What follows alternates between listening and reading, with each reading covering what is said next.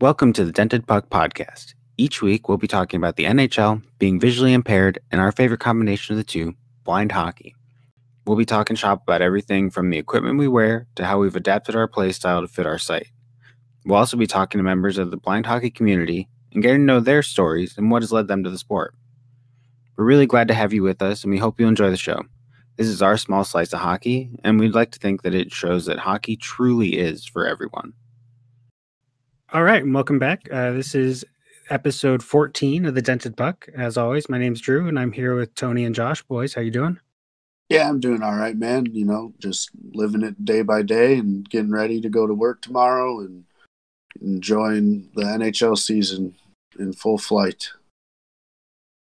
Nice. I'm doing all right. I'm gonna see a bunch of people who don't really know how to play hockey play hockey tonight. Um, I'm also gonna play hockey, but uh, the sort of the Devils and the Sabres. That's gonna be pretty. Nice. How you doing, Drew? I'm Yeah, doing all right. it's gonna. Be ugly. well, in in honor of the Devils, I'm wearing my Devils jersey today, so maybe that gives them some good juju.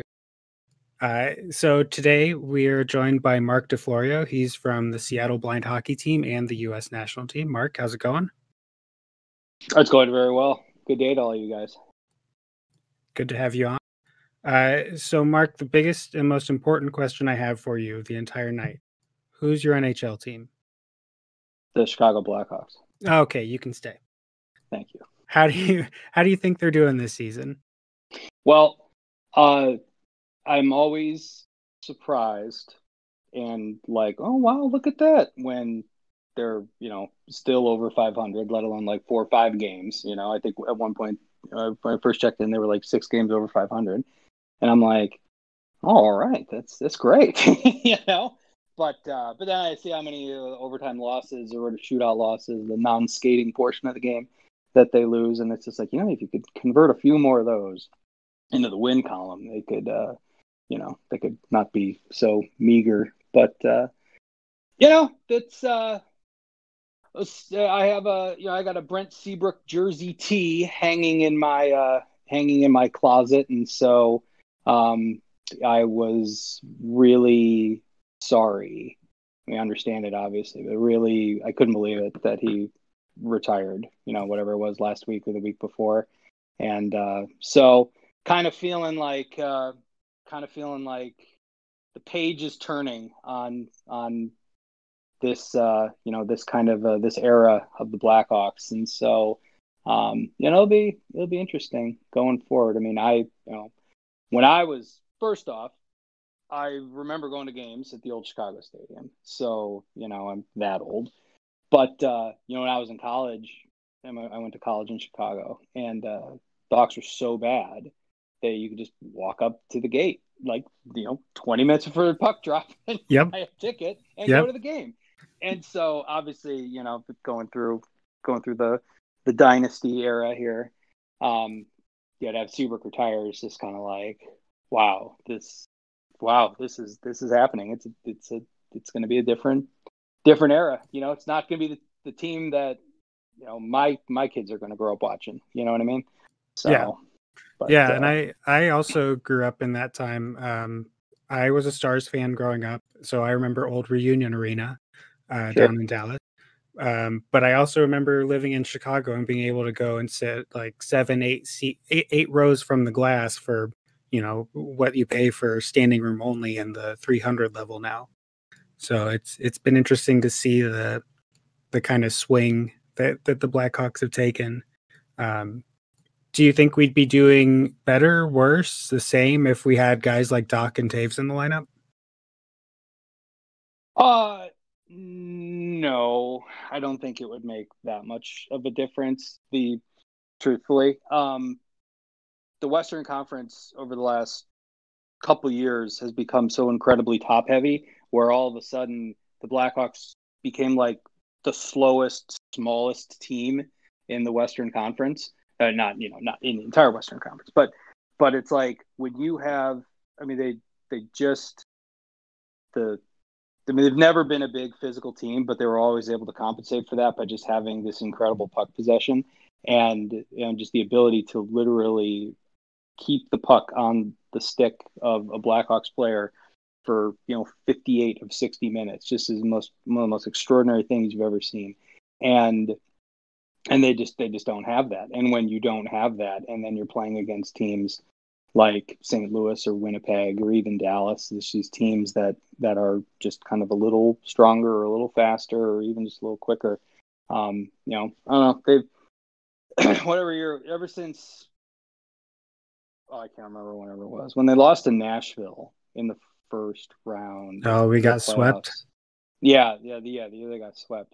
Um, that was maybe what three, four years ago now. With the with the with the pandemic, all the years run together. Um, ever since then, they they haven't had their identity has been a little nebulous. You know what I mean? And so, so I don't think I don't think there'd be much of a difference in terms of, you know, the, the maybe maybe in the standings. You know what I mean? You know, plus plus a couple wins here and there. But I don't think it's the difference. I don't, unfortunately, I don't think that'd be the difference between, uh, you know, making the playoffs versus making a Stanley Cup run. You know what I mean? So yeah. But uh, but they'll they'll get there. You know, I mean that that's the thing. It's it's a team. I mean the the the upshot of being so good for so long is that you know they they built the infrastructure in the farm system and so that's a good thing. I mean, the, the pipeline is is pretty full. They don't have to rebuild the team; they just have to absorb the talent. You know what I mean? And so, you know, so I think that they'll be. I think that they'll be.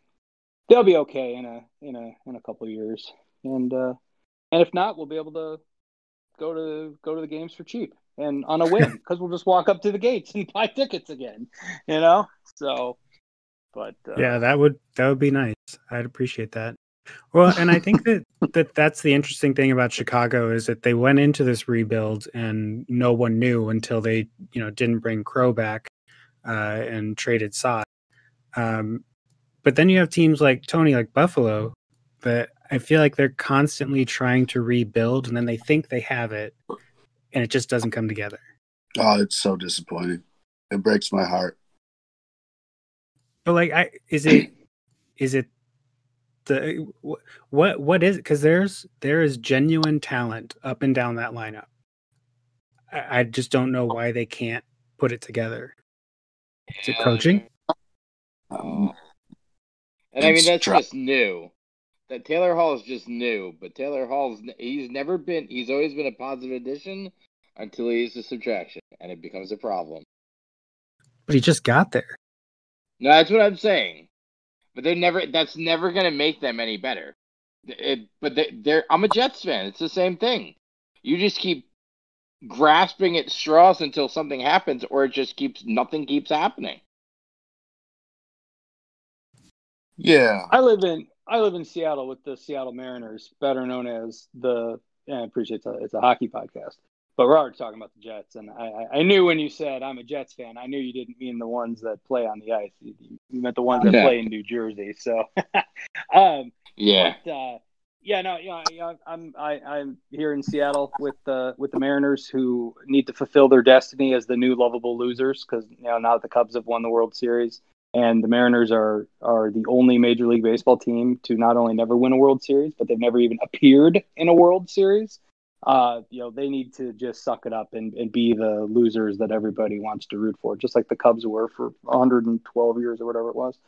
And so, um, you know, it, uh, I, I honestly think it just comes down to belief. These te- you, you have to believe that you can be competitive and, and, you know, baseball is obviously kind of a different animal. Same thing with football, where, where it's like, excuse me, with with the with the playoff structure being what it is in, in baseball and football, we're only the, the top team and or, you know paint with a broad brush the top six teams uh, make it into the playoffs.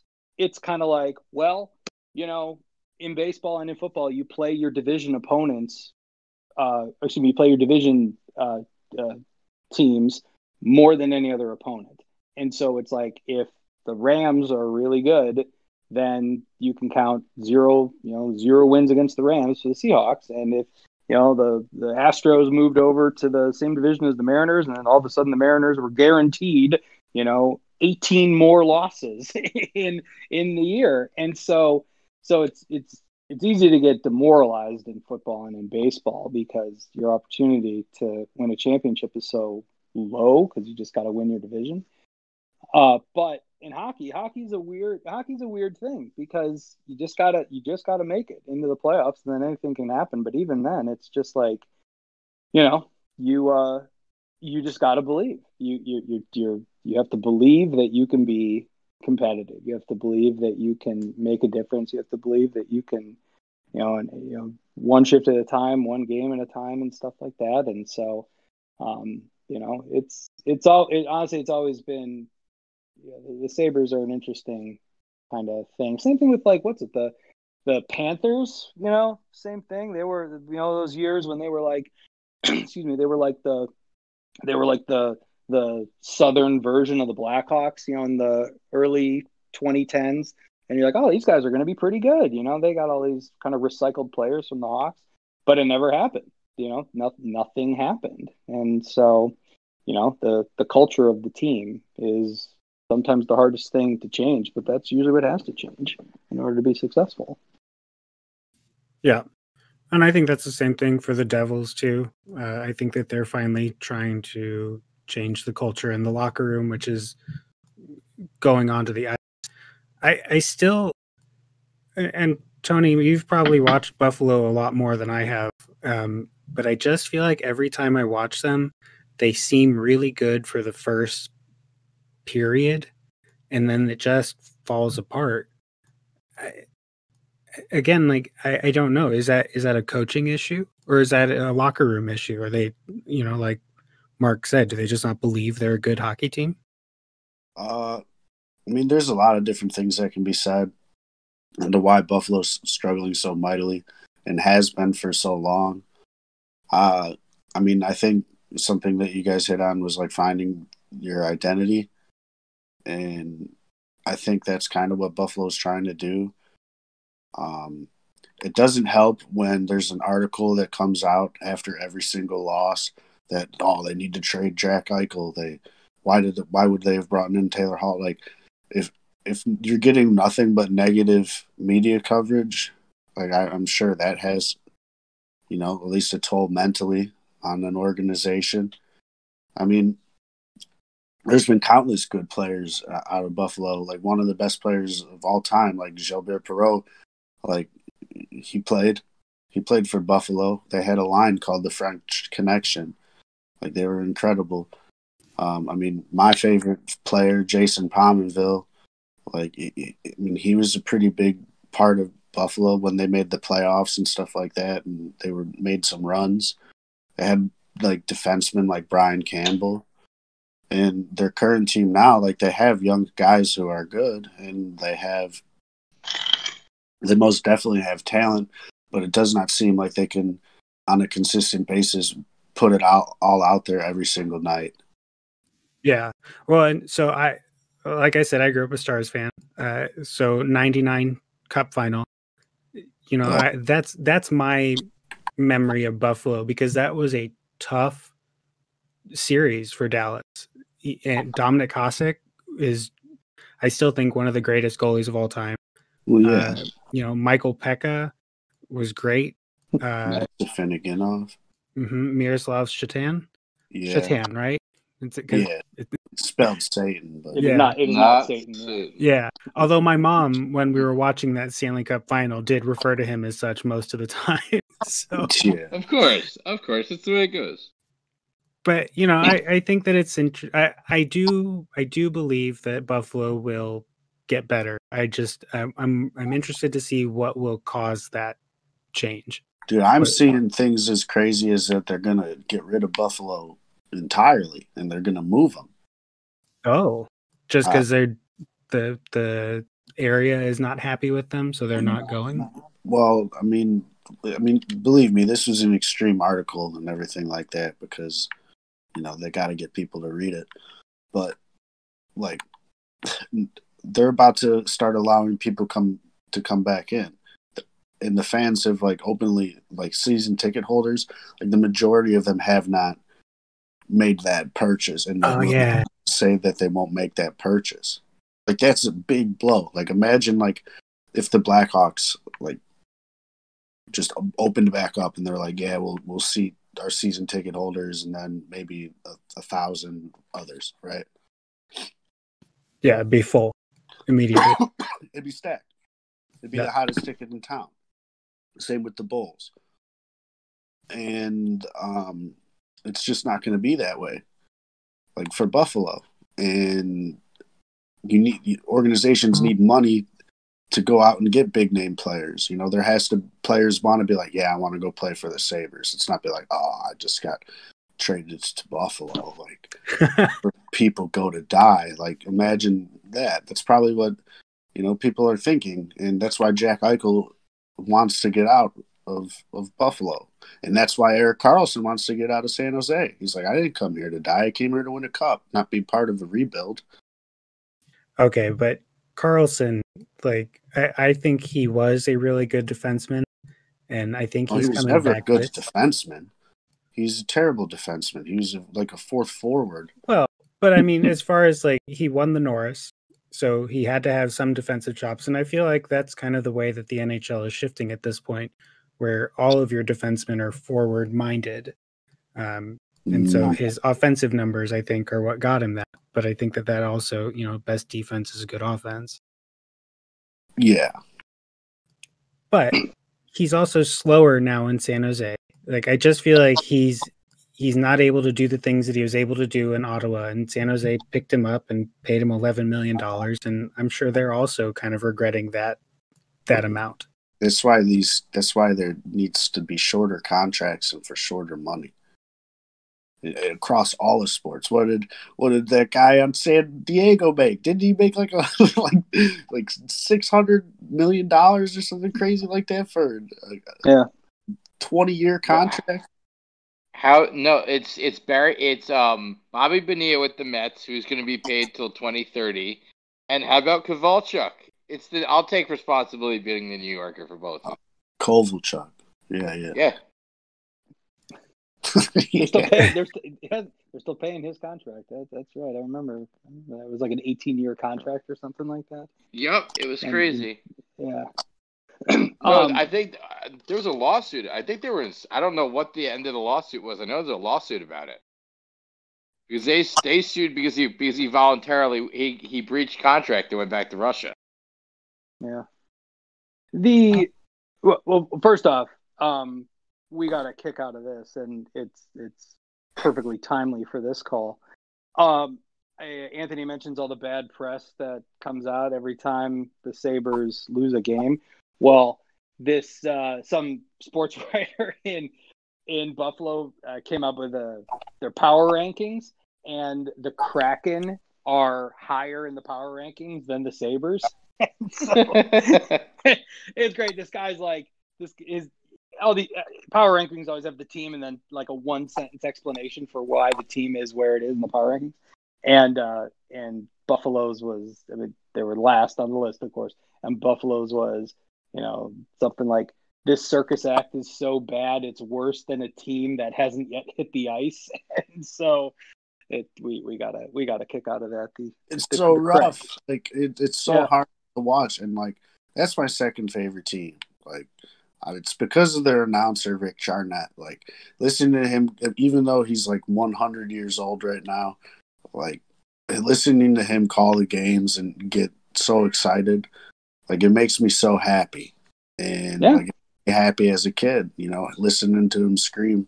Population Pominville has just increased by one, and just shenanigans Eh, but they're so rough to watch now. It's just like, oh, you know, they got scored out again. it's just like you don't want to hear some like old man in his last years like like calling games for the worst team in the league. Like it's so bad. yeah. So Well The- oh, go. Sorry, Drew. That's fine. Uh, so I guess the last thing that I wanted to talk about, um, it- since, you did bring it up as well, the Kraken are coming this this summer. They're doing their expansion draft. Do you think that teams are going? I guess this is we can go around, or or whoever wants to answer. Um, do you think that teams are going to be smarter about the players that they leave open after the way that the Golden Knights kind of ran rampant through the league, or do you think that there's not really much they can can do to stop something like that? Yeah, yes and no. I feel like um they're gonna everyone is so good in the NHL now. And if you're able to literally hand pick your team, like just it like it, it's a childhood dream, you know. They make video games about it, like picking your own team. And what you have to put three people or four people on that list. You can protect. I, I'm not sure exactly, but it's a certain number of. You, you do it one of two ways. You either protect a certain number of forwards and defensemen, or you protect a number of players. All right. So the way I remember it and the way I reasoned it when when Las Vegas ran rampant through everybody, as you put it, was really lit that way, is because it was whatever it was, you were getting a second line player. So you could only protect like nine players and the goalie. Whatever way it was. So you they so Las Vegas had a team full of second liners. It was the worst player on your second of everybody's second line, but it was still second liners or per se. Whether they were younger and coming up or older and going down, it, they were basically second liners. Yeah. When when when you when you uh, have an inaugural season, you've never even played a period of hockey, and the guy standing in your net has won a couple Stanley Cups before you've even dropped the puck, right off the top, you're you're you're doing better than others. And oh, so, oh, absolutely, you know, and so so it's it's it's an interesting topic because because I agree with, with everything that's been said so far. Where the answer to the, your question, Drew, is is it's a little bit of yes and no. You know, will it happen the way the Golden Knights shook out? Yeah, it's unavoidable because the, the comment that was just made about everyone on the Golden Knights at that time was pretty much just like the best or second line player or one of the best second line players. So, um, you know, the access to talent is just so much higher that of course the team will be good, but then the you know the the cautionary tale, you know, the, the NHL like the NHL is a weird kind of entity because the cautionary tale is you don't want it to be the way it was. Hi, Leo. Um, like the two and a half year old just walked in. So it took 20 years for recent expansion teams, the Nashville Predators and the Columbus Blue Jackets, you know, the hardest working team in the Federal League, the Blue Jackets. Uh, it took 20 years for those guys to make the playoffs. And so it's like there's something to, you know, with something like the NHL, where the NHL is obviously one of the big four in terms of the professional sports leagues, but it's also the one that's a little more club like than you know its its fan base is is expanding but it's it's a little slower of an expansion than you'd see with football.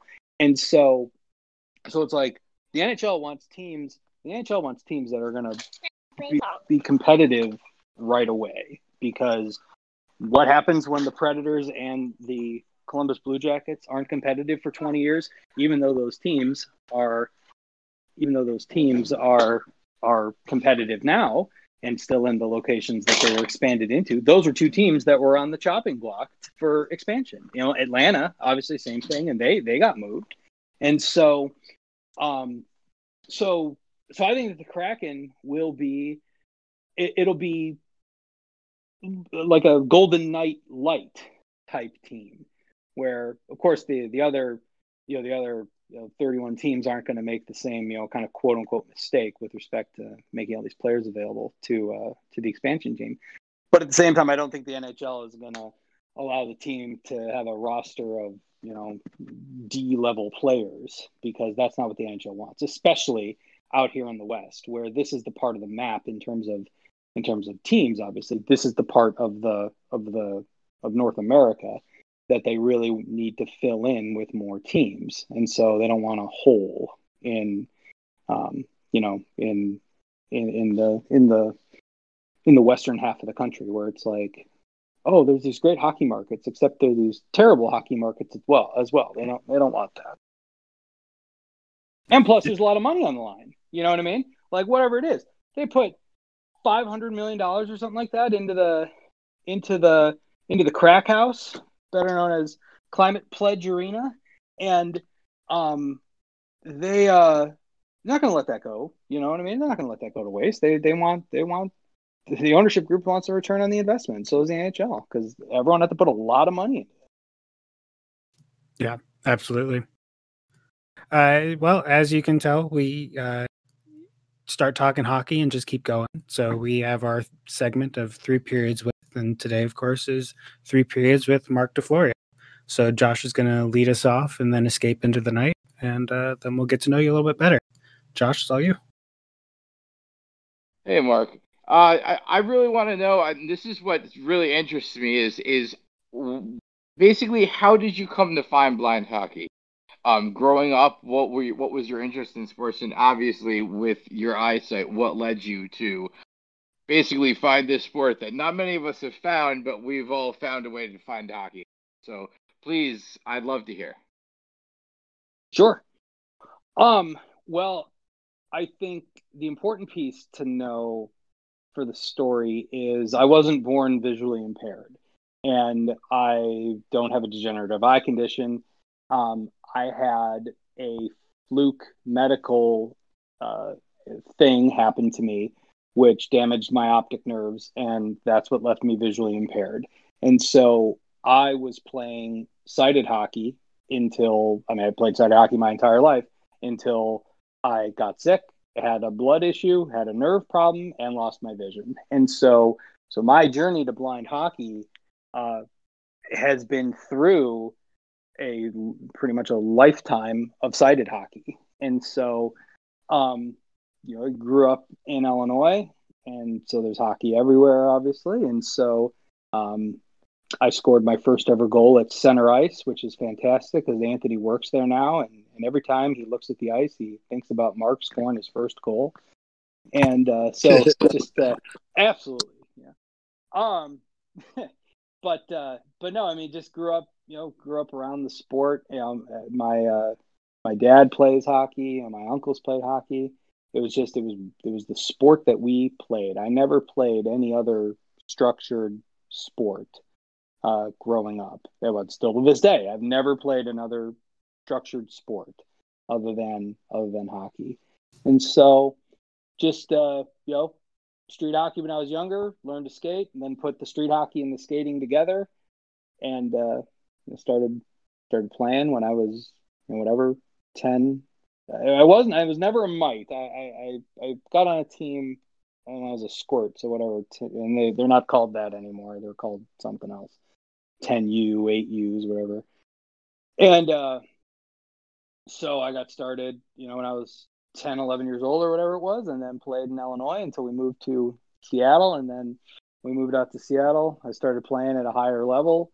Um, played, you know, BAM AAA every year out here, played, you know, midget AAA, played junior B, I think it was, for a, a little less than a year, and I got hurt and um, and then uh, and college, and then you know hockey was just you know beer league type stuff. And so when I got sick, and then subsequently lost my vision, it was ten years from that moment. That was 2007 and then it was 2017 it was actually it was my 35th birthday it was the first time i ever uh, played blind hockey and I'd uh, I I I was, it was actually my mom who you know ho- hockey moms are are they're I mean that's a that's a podcast that we should definitely have is just the hockey moms of not only the blind hockey community but any of them. There's that there's just so many wonderful stories to tell. And I'm married I'm married to a hockey mom now and so there's just great stories to tell. But um my mom was really like, you know, we're so close to Canada up here in Seattle. So there has to be some sort of blind hockey in Canada. And that's how I got connected with Matt Morrow. And so Matt lives in Vancouver, which is, you know, just a couple hours away from Seattle. And so, so my mom actually initiated a conversation on my behalf because I was honestly I, w- I was very down on sports because I I know people professionally who um, are visually impaired, like at the Lighthouse for the Blind, and they were trying to get me to come out for some of their adaptive sport. And quite honestly, nothing about it appealed to me because they were just these, you know, repackaged, you know, sighted sports repackaged in such a way that uh, I really didn't feel like I, I, didn't really feel like it would be a good experience. Just like um, they didn't they didn't I don't want to say embrace. That's the wrong word to put it, but it was just like you know they were like, "Hey, you're you're blind. Come play this blind sport." And I just I just didn't identify with the sports, and I didn't identify not that I didn't identify with being visually impaired, but I, I had difficulty defining myself by it. And so, um, so I was resistant to the idea of blind hockey, thinking that it was going to be just as kind of repackaged and not at all like sighted hockey. And so that's why I pushed back, and that's why my mom took the lead for me and was just like, "Well, I'm going to do this for you." And I'm like, "Okay, well, whatever." Uh, she reached out to Matt. It took about a year ish of communication with Matt to basically get to the point where I had the the time in my schedule to come up to Canada. And it was, like I said, it was my 35th birthday, and and went up and uh, skated with the with the Vancouver Eclipse there um, for uh, you know for the first time ever playing blind hockey. So it was my first time in 10, 11 years putting a jersey on, putting all the gear on, first time in all those years. Uh, playing on a on a team, playing a game. It was my first time wearing a cage with with my vision loss, so so that was a different experience, and uh, and it was obviously my first experience with the blind puck, which um, was it was a nightmare. it was it was horrendous, and so um, you know, but it was obviously it it. I remember being in the room with with just these people, just these regular guys, you know. One guy was worried about losing his job because he was an electrician and he was losing the ability to tell the difference between the red wires and the black wire, which is important. And, you know, and then you had, you know, guys like, you know, Johnny T and Graham who are just, you know, they're they're loud, uh, you know, passionate fans of the game and players of the game and they're welcoming and they're friendly. And I remember sitting in the room going, these are just regular people. These are regular people who happen to be blind or visually impaired and play hockey. And I, I, I was blown away by like the fact that there were people like this out there. Like because I, I, I just didn't know. And at this point, blind hockey had barely come to the United States. It, it was it was so not in the United States. I had to go to Canada to play it. And so um, it was right around that time that Matt was like, "Oh, you know, uh, they're you know they're gonna put together a U.S. national team. You should you know try out for it." And I remember laughing to myself because I'm like, "Yeah, right, dude. We're you know get your eyes checked. Did you see how bad I just did out there at uh, at this?" And obviously, um, I think it was that was in December of 2017, and then it was in April of 2018 that, uh, or March or April, whenever that was, when they had Disabled Festival and they announced the team and all that other stuff. April, and so in five months, uh, I went from my first ever blind hockey game to being named to the national team, and so um, that was very unexpected, and um, and so I and, and obviously since then, you know, as we've settled into veteran status on this team, um, you know, becoming professional blind athletes is is what is what we've been working on becoming masters of our craft which is which is blind hockey because the game is obviously uh, has its has its quirks has its nuances. And so mastering the craft of playing the game of blind hockey, which as everyone on the call here and, and a majority of the audience listening knows, there are there are dead ringer similarities between blind hockey and sighted hockey. And then there's there's things that you need to unlearn. And then there's things that you just have to do differently, or there's things that you have to you know change your thinking about. And so um, so I I I'm I enjoy where I am today in blind hockey because I think I'm just getting better and better and better at it. But I always remember that I would have I would have none of it if not for number one the persistence of Matt Morrow, but number two just the the unbelievable friendliness and welcoming nature of the guys up in in Vancouver. I mean, he's, you know, obviously, I mean, Anthony Anthony's skated with them out here in Seattle with me. You know, they they all came to Minnesota um, last year. I mean, these are these are people who they it's, it's a genuine it's a genuine uh, commitment that they have. You know, regardless of wherever you're from, if you're a visually impaired person and you want to play hockey, they're willing to they'll do whatever it takes. And so that's you know that's pretty special. But uh, but yeah, I came to blind hockey through through Canada. So and and you know the rest is history. Gotcha. and can you tell us a little bit about your vision? Like what what don't you see? What do you see? Sure. Um my I had a depleted blood supply to my optic nerves, and so my optic nerves there's just atrophy in, in a couple places, and so my vision loss manifests itself very similarly to uh, Stargardt's and um, macular degeneration, where I have a center vision and and and Leber's, where I have a center vision blind spot, and so um, so I have a like a fuzzy center vision blind spot which obstructs my retinas, and so uh, you know I can't read without magnification and and stuff like that. And then my peripheral is pretty open. Um, I don't use a cane. I probably should, but um, but my peripheral is is open enough that I don't run into things and you know stuff like that. But uh, but the peripheral is just kind of a little fuzzy, but the but the most fuzziness is, is right in the center. Okay. And does that make you a B three or B two? Yeah, yeah. I, I, I, was. I, I I've actually been both, and so you know, but uh, no, I'm I'm currently a B three. Okay. And so that would put you usually on offense, which I, I believe that's what you play for Team USA, correct?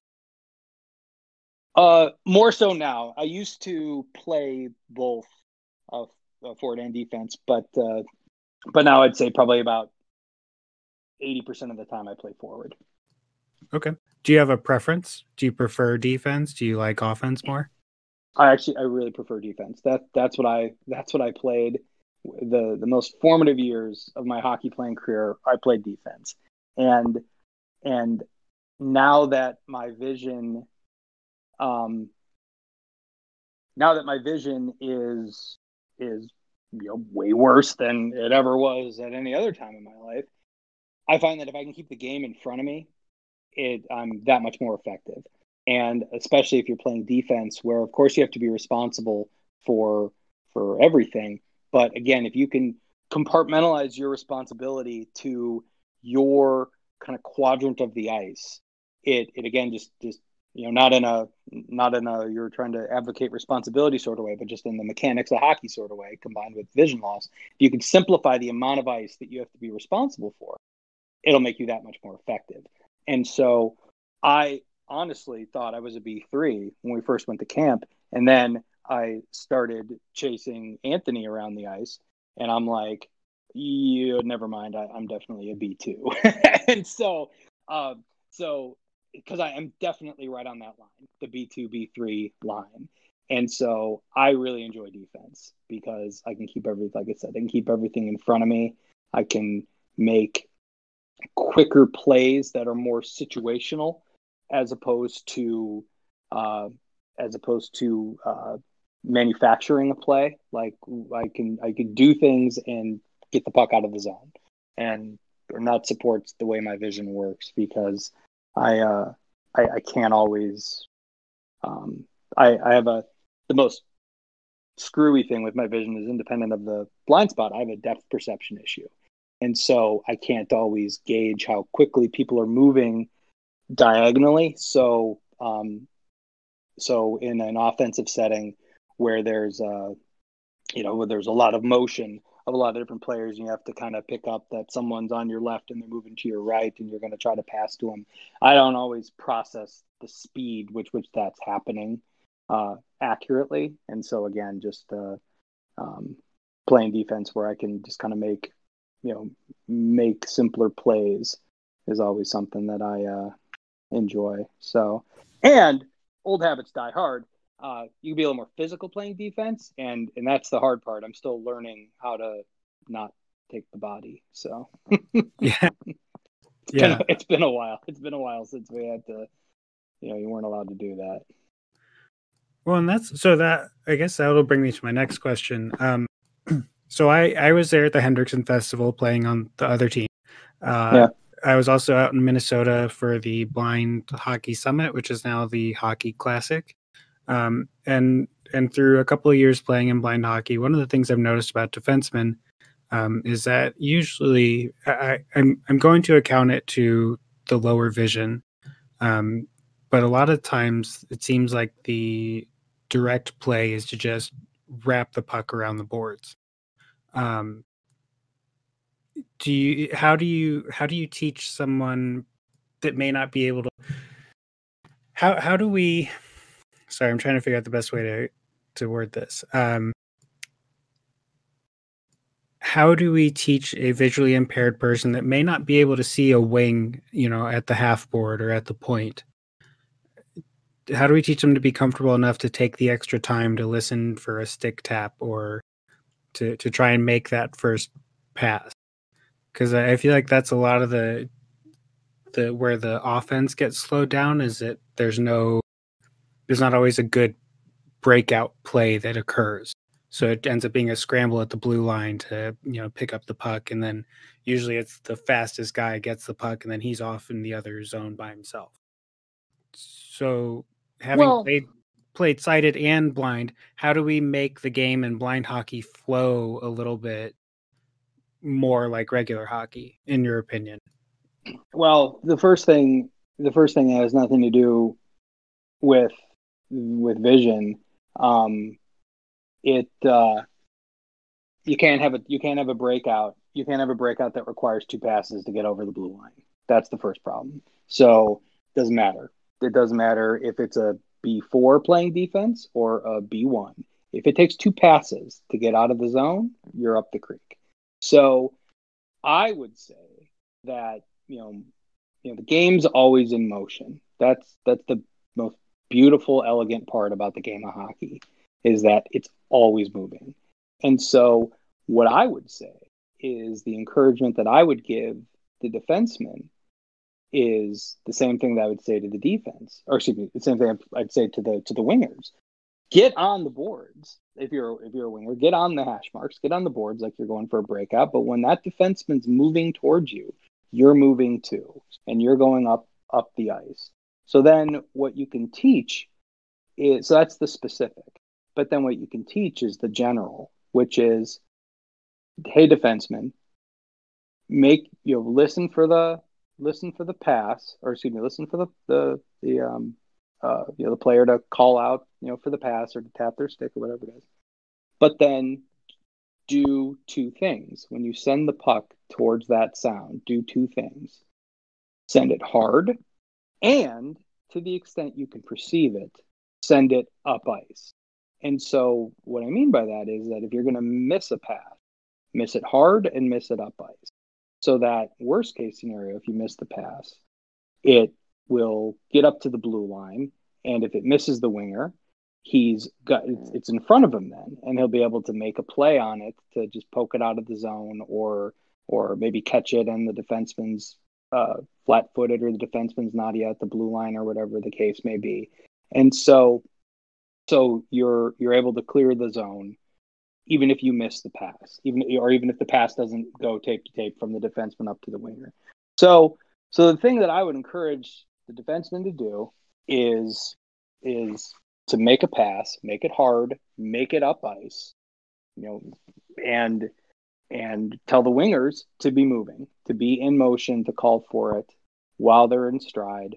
Because even if you hit if you hit them on the tape, everyone's going to be impressed. Because wow, look at that! A blind guy made a perfect pass to another blind guy, and he received it. Everyone's going to be blown away by that.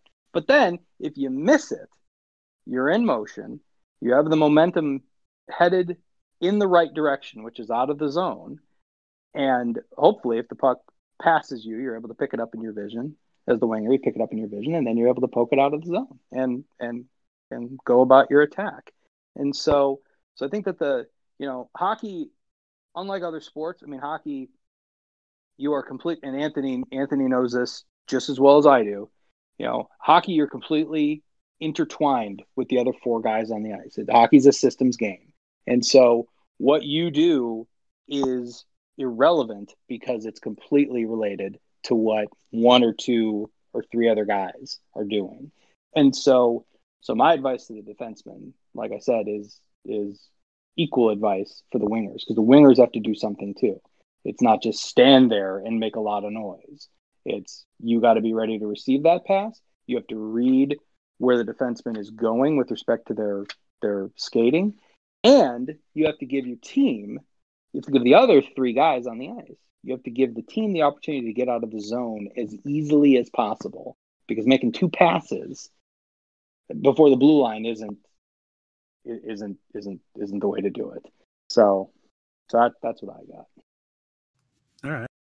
I mean, I can get with it.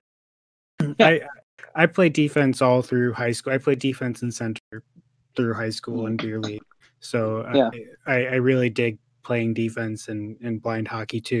Although the puck is a little scarier. Um, mm-hmm. But I, I think that that's you know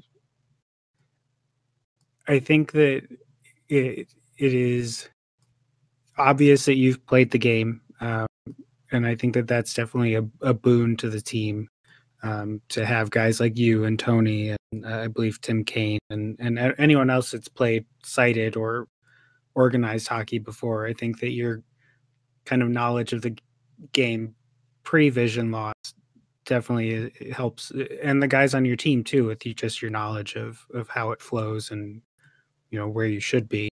Um, do you with team usa do you find that as an older guy that you've kind of taken on this mentor position and and kind of tried to pass along your your hockey sense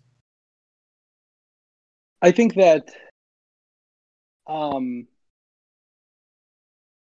i think that as as an older person um i always say that it takes a lot for me to get over my skis and and the cornerstone of that is what my whole my whole experience with going through my vision loss was treacherous. I I almost died a very young man a couple times going through what I was going through because it was a I basically had a blood clotting syndrome that only got worse and worse and worse. And so um so I think that part of it is in terms of the mentorship. It's it's less about I mean hockey is obviously important, but it's it's about everything else with respect to this team. It's about having the maturity to to accept the honor of playing on it. It's about having the character to play on it. It's about having the confidence to not only represent yourself but but the country and and also the the humility to be the leader within a community that you you don't want to alienate. And so, so, you know, Anthony is someone who I've, inv- you know, Anthony, I'm never going to invest any hockey knowledge in Anthony because he knows, he knows everything and he's right about virtually all of it. But, you know, he'd admit he needs a little, a little Anthony work, a little looking in the mirror work. And so, and I'm we are we are we are direct with each other about it. We are we are friendly, but also you know we have this this brotherly love amongst us where it's like I look out for Anthony to make sure that he's the best version of himself because the hockey part will take care of itself with Anthony. There's other there's other stuff that he needs an older brother to help him to become the best version of himself consistently. And there's other guys on the team, you know, like, like Luke. Luke Miller is a perfect example. Luke's ceiling is undefined because he's so talented, as a hockey player, but he he needs to learn the game. He needs to learn the nuances of the game, and that comes with time, and that comes with mentoring from a player like me or a player like Anthony. But no one needs to tell Luke how to be a man. No one needs to tell Luke how to be, you know, a, a gentleman and a, and a citizen and a, and a, you know, one day a husband and one day a father. Like he's he's got that down, right? He he his family and his his upbringing. He has he has the off ice stuff down with respect to the type of man that he's going to be, and so I do see my role with well, my my role in the team with respect to my my age and my mentorship. Um, I I've accomplished and achieved a lot of what you know some of the younger guys are are hoping to achieve. I mean, I have I have a wife, I have two kids. Um, you know, I, I I play competitively. I have a business, and so I see this the mentorship aspect of you know it might start with hockey, but it certainly doesn't stop with hockey because you know this uh, there's a lot more to it than just you know the X's and O's and stuff like that. It's it's how do you you know how do you carry yourself um you know with respect to the to the honor of being on this team because you know the, the interesting part about this team I've mentioned this before. The interesting part about this team is that we're not only driving the bus, we're building the road at the same time. And so, so your who you are off the ice is just as important as who you are when you're on the ice, and has nothing to do with your experience level. This has to do with you know willingness to learn and your capacity to kind of get it. You know what I mean? Absolutely. I think that's a great answer. Um, and I think it's a great segue because uh, I'm going to pass it over to Tony. And uh, you guys are, I think he's going to ask you a little bit more about the national team. But uh, thanks for, for sharing. And um, yeah, Tony, you're up, man. Hey, thanks for saying all those kind things, Mark. And, you know, I, over the past couple of years of getting to know you and you and your family have done a lot for me. And I do look up to you like a brother. And, you know, I wouldn't have been able to graduate college if it wasn't for you. you well, I, I, I appreciate I appreciate you saying I you would have made it you would have made it eventually but but I, I appreciate what you're saying. Well, you helped me with the internship, and that was a a big part of you know the the graduation process. Sure. And you know that was an amazing experience. Uh, you put together a team called the Seattle Insights, and you know, you asked me if there's any, like, if I could come up there and help. Leo, Leo, great back, thing. But so if you hear, if you, yeah, no, sorry, Leo's talking again. But hi, Leo. Hi, Um, no, for sure. You know, you. I, I told you this the other day. Um, I told you this the other day that like we had you know one tride event. We had you know a couple skates or whatever it was three four skates with the with the uh, blind group. And that was what two summers ago now? Or it'll be two right. summers? I mean dude people are people are still talking i mean you were here two summers ago and people still talk about you like they just saw you yesterday. You know what i mean? And so it's just like only people who have an extraordinary impact on others are that way. And so uh, we, you know, we couldn't have gotten the program off the ground, you know, without your help. But more than anything, we couldn't have gotten it off the ground without you know your your commitment to the sport and your commitment to the people because the people are what make it and the people are still talking about it you know and so you like you like you know i don't know locked them in just just by being you, you know? And so, um, so I'm very appreciative of the fact that uh, you were our summer intern and that we were able to, uh, able to really do some good things that summer. Yeah, that was a, that was an incredible time. And I, I'm very thankful that I've had the opportunity to do that because I, I still cherish all those memories. Yeah, me too. I, I do too. But I still I feel really bad because at that point I did not have my sleep uh, my sleep mask. Oh no, yeah, no, and uh, you know, we uh, we were mad at the uh, at the person that inspected our house because they should have told us just how little insulation there was between the walls, and so, but uh, no, that, that's all, that's all right. You know, we we've all we've all recovered from uh, you know from the uh, from the damage to our hearing that you caused. So, so I saw a picture the other day, uh-huh. uh, Facebook on your wife's Facebook. Uh, so you you got two boys. They're named Rocco and Leo, and one of them is now a hockey player. As Mhm. a father, how does that make you feel, man? Um, I, you know, I'm I'm glad that you asked that question because it actually gets back a little bit to to blind hockey in general, where I was out of the game for for ten years, and you know, just it wasn't a part of my life. And hi, Leo, you're back. You're you're not the one who plays hockey yet, so. Um, and I remember the first time I was on the ice with Wait. you're gonna wait? Okay. I remember the first time I was on the ice. This is you know whatever three years now ago now. The first time I was on the ice with me. mommy. I hear mommy. You hear mommy? You want to go talk to mommy? Okay. First time I was on the ice with me, Rocco, Yeah. and my dad, with three generations all on the ice. And and I can't remember at that point if I don't think we'd had training camp yet that first year. So somewhere in that like April to August timeframe. And um and I remember being so thankful to blind hockey in this moment and so thankful to to the team for for inviting me to be a part of it because I wouldn't have had that moment of three generations on the ice. Or I, maybe I would have, but I wouldn't have had the significance of it where it's like my dad still plays. I was playing again and and Rocco was just getting started. It wasn't like, oh, this is some hobby that we all do. It was like this is life. You know, this is this is what we do.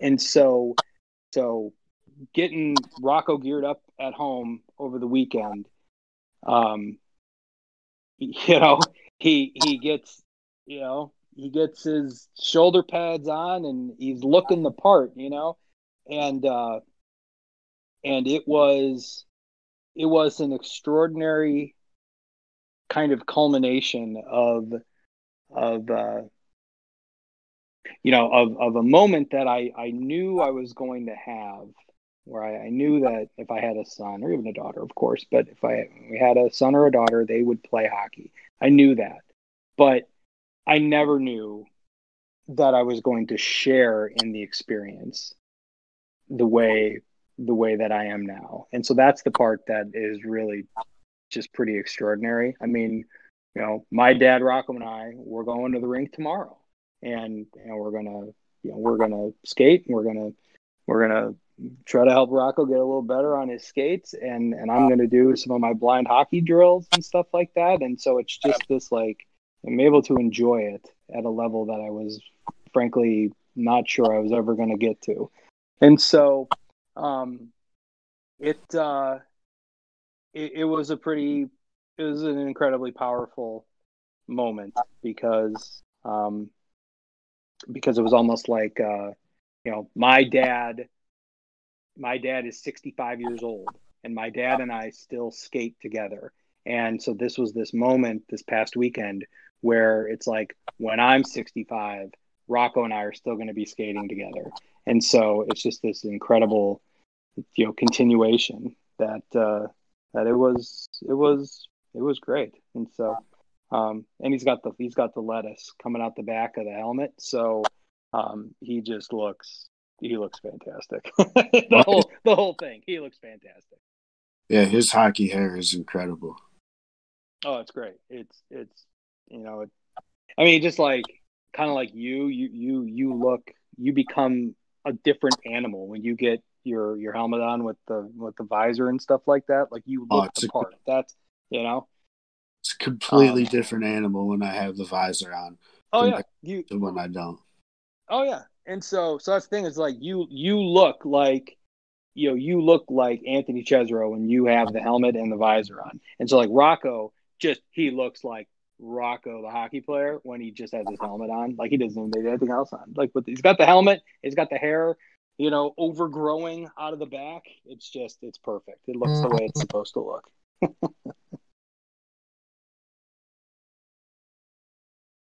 Yeah, uh, you know, and you got a second son, Leo, and he just had surgery.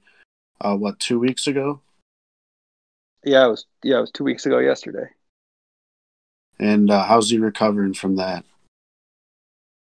Uh, he's he's recovering unbelievably well, and uh, you, you at times you would not know that he had surgery, and so he's just Wow. He's, you know, he's um he uh he's he's just so strong.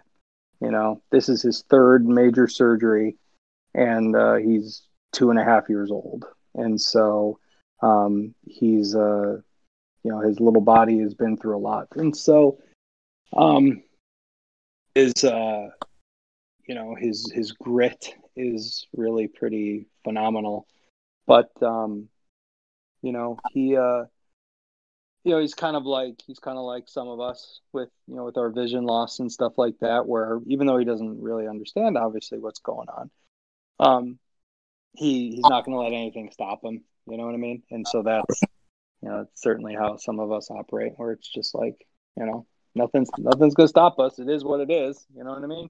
Just going to work through it.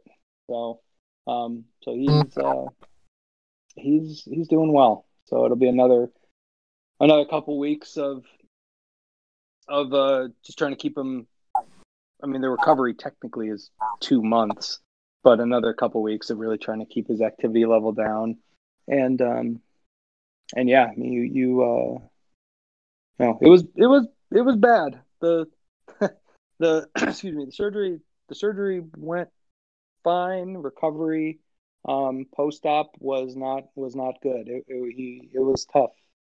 Excuse me, it was tough sledding for uh, for a couple days, but um, he uh, you know he just started to kick the crap out of it, and um, you know he's he's doing well. So with all all goes according to plan, this this is it. He should be done with these corrective surgeries that uh, were all kind of uh, um, procedures that he needed after after being born. So he'll he'll be done. He'll be done. He'll be done with all this stuff, and so he can just start living his life. That's amazing. Oh, good. Yeah, uh, you know, surgeries are tough, and I've had a few of them, but I'm thankful, you know, he's young enough to where this may be something that he won't necessarily remember. But, yeah, he shouldn't. Yeah, he shouldn't remember it. Yeah. but I still imagine it's hard seeing your son, you know, as a, as a father, seeing your son in pain, and, and you know, Yeah. Well, that, that I mean, uh, as you know, excuse me, as Chrissy can tell you, I mean the um the uncertainty that I had about him going through the surgery was just that. I'm like, he doesn't understand. We're gonna we're gonna subject him to this incredibly invasive, long procedure where they're moving a bunch of stuff around and taking out parts of his bladder and all this other stuff. We're going to subject him to that, and we're not going to be able to explain to him why. He's not going to be able to understand why. And so, so the thought of of voluntarily making him in pain was was hard. And and and you're right about, um, you know, the the logical part of your brain knows that a, a procedure like this needs to be done, but but the parent part of your brain is like this is ridiculous. you know what I mean? Like Yeah. why why are we doing this? And so so no, it was hard. It was it was it was hard. It, it was really hard. And and like I said, this is uh this was his third major surgery, and so I uh I you know, you know Chrissy too. You know, you know, Leo's mom and dad have seen him through hell, and we've seen it on his face. We've seen the the, the pain and the frustration and the confusion, you know, the, on his face as to why his body wasn't working the way he was expecting it to work. And Yeah. so we're we're thrilled, you know, that he's kind of coming out of it. You know what I mean? And so so we're we're feeling very very very fortunate um, that he's he's doing so well. So Good. That's amazing to hear. Um, yeah, no, I so to change the tide a little bit, I mean, what's what's it mean to you to be a part of the Team USA? Well, I thought you were going to ask about the dog. If so, Oh no, I, I can't make me sad. I know. I, I tell you, if he could talk, he he would he would be like, "Can I go live with Anthony?" So I mean, I am Sure. one hundred percent for that. um, let's see. Well, um, I it, it's it's it's no joke, and it's not it's not a it's not a story that I came up with after the fact. Uh, when Matt Morrow first said to me, "Well, yeah, they're going to put together a national team, and maybe one day, you know, you could try out for it." It, it was comical. The thought was absolutely comical to me because I pictured in my mind, I pictured uh, you know an an NHL team level of skill playing the game, something that I would I would never ever ever ever come close to in terms of skill level, and and then I got the letter like congratulations you've been invited to try out, and I'm like, oh, okay, and so um and then obviously uh obviously being you know named to the team the fact that they did it in alphabetical order was nice because it meant that there was a little less uh a little less uh anxiety. Right. um but uh but i what i went through with respect to um the the medical stuff that left me visually impaired i've often wondered why it didn't kill me.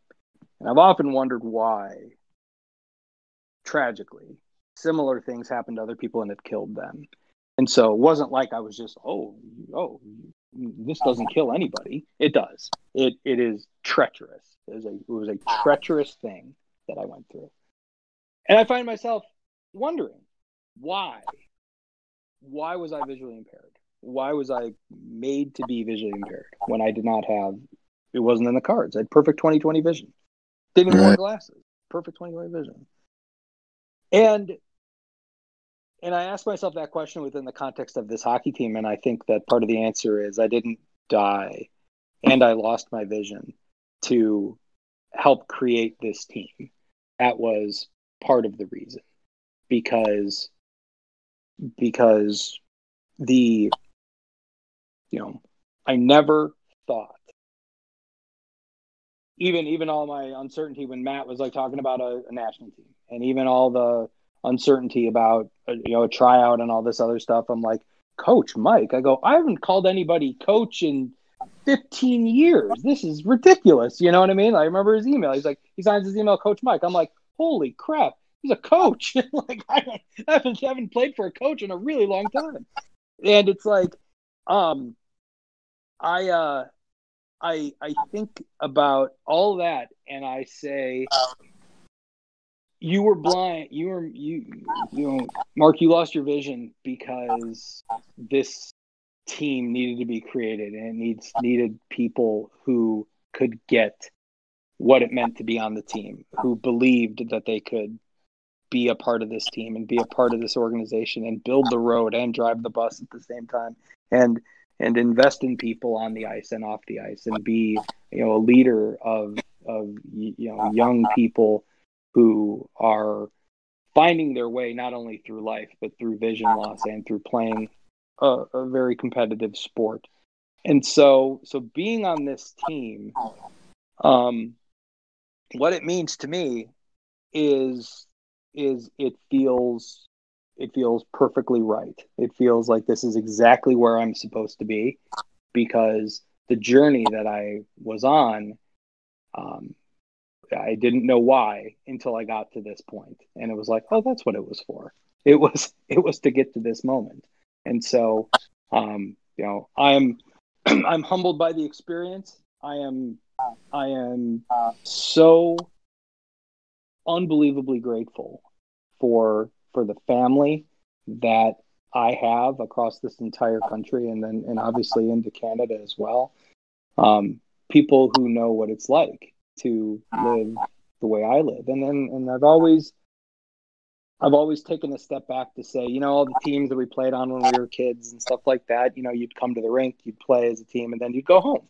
Right? Different, obviously, when you got older and juniors and all uh-huh. that other stuff. You're with your team all the time, but but it's like this is the only team where we live our life the same on and off the ice. We're a team on the ice, not just with the sweater on, but we're a team when we leave and we're a team when we go home to all the corners of this country because I go through the same blind guy frustrations as Anthony, as you know, Dirk. You know, I talked to Dirk today and you know, he's gonna have a baby really soon. And it's like we're you know, we are talking about talking about, you know, Leo's still in diapers, and I'm like talking to him about, you know, we're helping to refresh his memory about about changing diapers when you're visually impaired, you know. And so it's like we live our life the same way. That it's like the, the, the this team, what it means to me is is not just the the three letters on the front, but it's the it's the it's the 15 stories, the 15 lives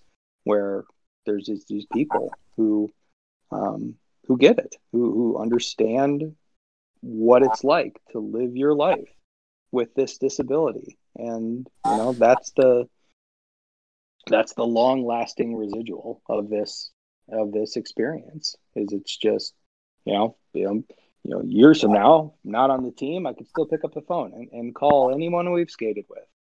And it'll be, it'll be picking right up where we left off because that's the type of connection that this group has. You couldn't be more accurate with everything that you had just said and you know it's, it's, it's, i have those same feelings. You know finding you guys i mean you know i was going through a pretty rough time trying to figure out who i was what i was supposed to be doing with my life and you know i met you guys and i, I finally figured out what i was supposed to be doing this mm. whole entire time yeah it it, it, it is you you think of you think of any of the events, not not not not Team USA events, but just any of the tried events that we've been to, or even obviously the events that you know we had out here in Seattle. Excuse me. You think of like how how many people we've encountered who they've been waiting for this moment their entire life. They've oh, been I waiting. know. Who is the who is the young girl? Um, not Chloe. Chloe? Not Oh, Chloe. She's she's awesome though.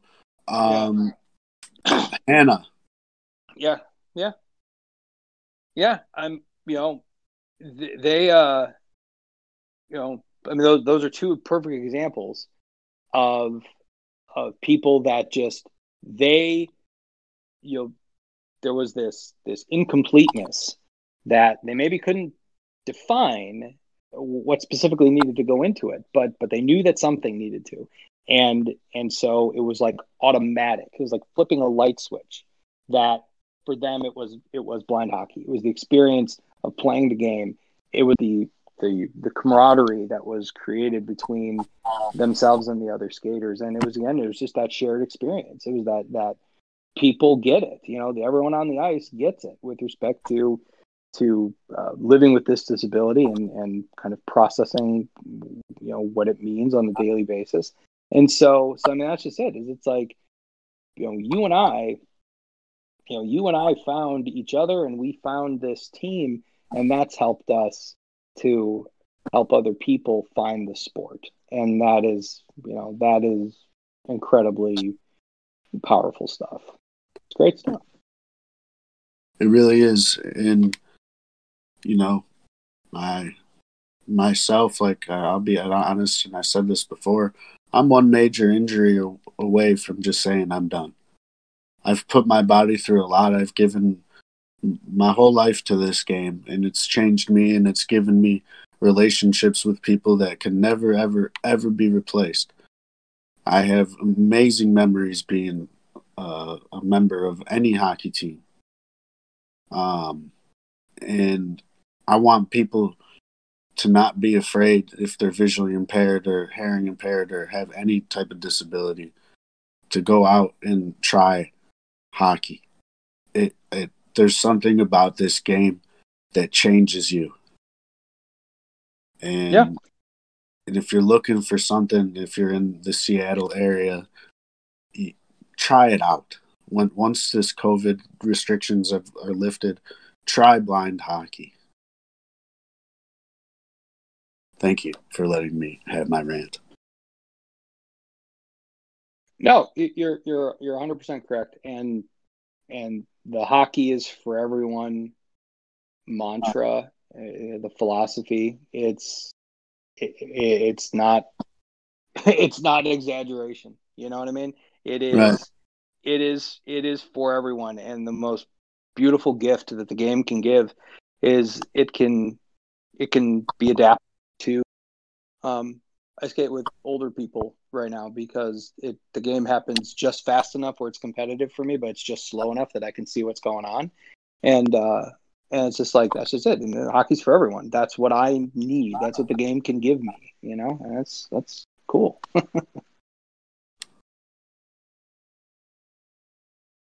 Absolutely. So I'm to throw it back to Drew here because Drew uh, has a pretty good summary that we like to ask at the end of every episode.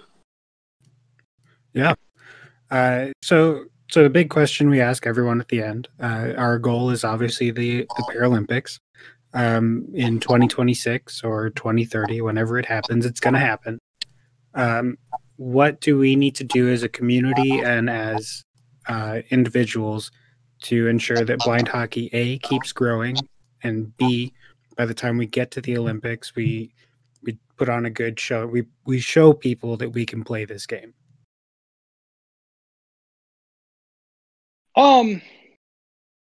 Well, I think, I think the answer to, I think the answer to both questions is the same, which is we we have to just keep getting people on the ice. We have to just keep growing the sport as much as possible. Just make the sport as make the point of entry as low as uh, possible for for anybody. So if you if if someone walks up one day to the rink right before your practice, you just have a mechanism in place to get that person on the ice. Or if someone reaches out to you, you have a tried event on your calendar so that you can invite them to that. Or if you have something like, you know, this event that's coming up in in Chicago over the summer where you, you the the the the structured programs have the means for ice and for talent, then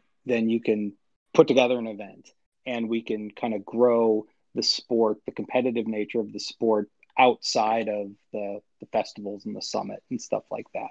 And so um, so I think just it just comes down to making the sport as available to people as uh, as it possibly can be, um, because the because the the conundrum is uh, hockey's a commitment. You know, you have to go to the rink, you have to gear up, you have to invest time in the process of playing the game. You can't just drive down the street to you know to a park and and play like that. That's not that's not the uh, that's not the rule. You know, that's definitely the exception. So so the conundrum is it takes a lot of time to be able to play hockey. Well, blind people are, you know, a little short on time because everything takes us longer than it really should. And so um so that's where just making the sport as available as possible, as many opportunities as possible for people. Um that's how we're going to continue to grow it and by continuing to grow it that's how we're going to be competitive once uh the Paralympics come around. Nice. That's a that's a very succinct answer. So where do you do you do social media? Does Seattle have a, a page on Facebook, or where where can our listeners find you guys and and you? Uh, yeah, both are. excuse me, both yeah, both are on Facebook. So the um, Seattle Blind Hockey Association is is on Facebook. Um, you know, I am as well, Mark DeFlorio. Uh, obviously, given my age, uh, I'm on LinkedIn as well, which uh, which for some of the uh, some of the uh, older listeners of the of the group might be a good place to find me. But I'm also on LinkedIn. But um, yeah, our contact information uh, for Seattle Blind Hockey is available on on the on the Facebook page. It's also just uh, Seattle Blind Hockey at gmail.com. And um, you know, we're we'll be much more active here in the next couple weeks. Actually, we have uh, um, we are pretty close to a recurring weekly ice time at the Kraken's practice facility, and so um, so that's going to be pretty sweet. And so um, so not only will we get getting back on the ice here uh, this summer, but uh, it's going to be it's going to be at the Kraken practice facility. So so that's going to be it's going to be a good it's going to be a nice carrot to uh, to dangle to get some new people out there and and you know, like I was just saying to grow the sport. You know, come try it, come try it out. And oh, by the way, we're at the new Kraken facility, so you know, come take a look. That's awesome. Uh, are you guys are you guys hoping that the Kraken will will bite and and help you out with a blind team? Uh, so the uh, this isn't this isn't being arrogant. This is just true. We were here before the Kraken, and so um, I have a really good relationship with the hockey community here in Seattle. And so when the when the NHL team was was getting announced and, and crafted, um, we we were kind of close to some of the decision makers um, in the in the Seattle hockey community that were that were contributing to to the to the structure of the NHL team. And so so we've actually been pretty close with them.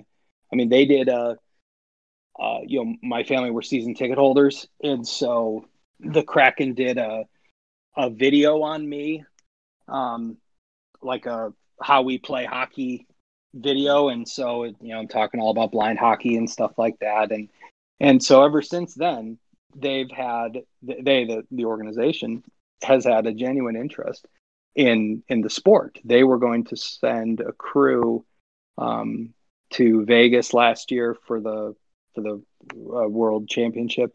Um, you know, because it was it was this you know high profile blind hockey event, and the Kraken wanted to see what it was all about, and so they uh, they're they're a group that we've kept the dialogue going uh, over the past few months. Um, actually, had the the extreme honor of, of meeting Ron Francis at a private event, which was pretty extraordinary because I'm I'm you know BSing with a, a, hockey Hall of Famer who's second all time in assists, you know, 27th all time in points. I think he's got two Stanley Cups, and they're just like, oh, you know, how's it going, Ron? You know, just just just talking to him, and uh, and they're uh, they're committed to to us and therefore by committed to blind hockey. And so they have been. They offered us the time the weekly time. And so uh, you know we're gonna we're gonna take it. And so i'm uh, i'm really excited about the you know about not just the opportunity to have a relationship with them but to you know kind of be to be in a place to use the the prestige of the ice that we'll be playing on to help us grow the sport. You know, to again just have it be the uh, you know an incentive to have people to have people come out. And so, um because I think, I mean, we we see it here in Seattle. I mean, people are just regular people are walking around with their Kraken stuff on. They are they are so fired up. And I every time I see just a a, a person, just a regular person walk by with a hat or a jacket on or something, I think to myself, I go, there's absolutely a visually impaired person out there who wants to play hockey or or did play hockey and we're going to be able to capture their enthusiasm for wanting to reconnect to the sport. We're going to be able to be the beneficiaries of that. Blind hockey in the United States is going to be able to be the beneficiaries of that because we have this relationship with the Kraken and you know we're the blind hockey program, you know. And so um I'm I'm excited. It's it's really it's really going to be it's really going to be great. That's awesome. I'm really I'm really glad to hear that. And you guys will be the blind crackheads. That'll be cool, huh? Totally. Yeah. I mean, you know, it's uh I mean it, it, it's uh, It's exciting. well, you know the name It's name just yeah, the name is. well, I mean, obvi- you know, it, jokes aside, it's it's really exciting to see professional hockey teams embracing the blind community. I think that's going to be the key to growing the sport. Like you said, you know, uh, for for us here in Chicago, it's great because you are Blackhawk. You get a jersey. It's your name.